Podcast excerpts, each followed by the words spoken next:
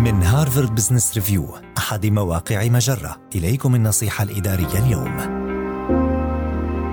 خطوات لتقديمك عبر البريد الإلكتروني عبر شخص آخر. إن طلب تقديمك إلى شخص آخر عبر البريد الإلكتروني من خلال جهة اتصال حالية لا يحدث من دون تكلفة، لا سيما بالنسبة إلى الشخص الذي يقدم إليك شبكة معارفه، لذلك يجب طلب ذلك بطريقة مدروسة. من أجل كتابة رسالة إلكترونية مجدية وقابلة لإعادة التوجيه، خذ في الاعتبار ما يلي: دأ رسالتك ببضعة أسطر، أوصي بثلاثة أسطر تقريباً بحيث تبين فيها تفاصيل هويتك والمعلومات الأكثر صلة بالطلب المطروح.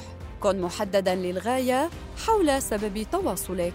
اختم الرسالة الإلكترونية القابلة لإعادة التوجيه بطريقة تسهل التواصل معك وتيسر اختيار الوقت المناسب للاجتماع. توقع إضافة الخيار المزدوج لتأكيد الرغبة في التواصل إذ يمكن للشخص الذي ترسل له الرسالة إضافة الخيار المزدوج لتأكيد الرغبة في التواصل. عند تلقي الرد بالإيجاب من الطرف الآخر آخر بخصوص اللقاء ستقع على عاتقك مسؤولية إرسال دعوة له من خلال إدراجه على الجدول الزمني مع معلومات للاتصال الهاتفي. لا تنسى الإعراب عن الامتنان في جميع الأحوال. هذه النصيحة من مقال أفضل طريقة لتطلب من شخص أن يقدمك لآخر عبر الإيميل.